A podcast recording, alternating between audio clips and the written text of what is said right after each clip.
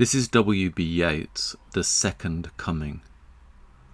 Turning and turning in the widening gyre, the falcon cannot hear the falconer. Things fall apart, the centre cannot hold. Mere anarchy is loosed upon the world.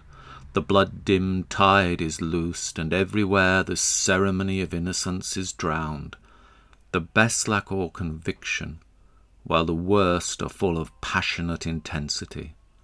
Surely some revelation is at hand. Surely the second coming is at hand. The second coming. Hardly are those words out when a vast image out of Spiritus Mundi troubles my sight.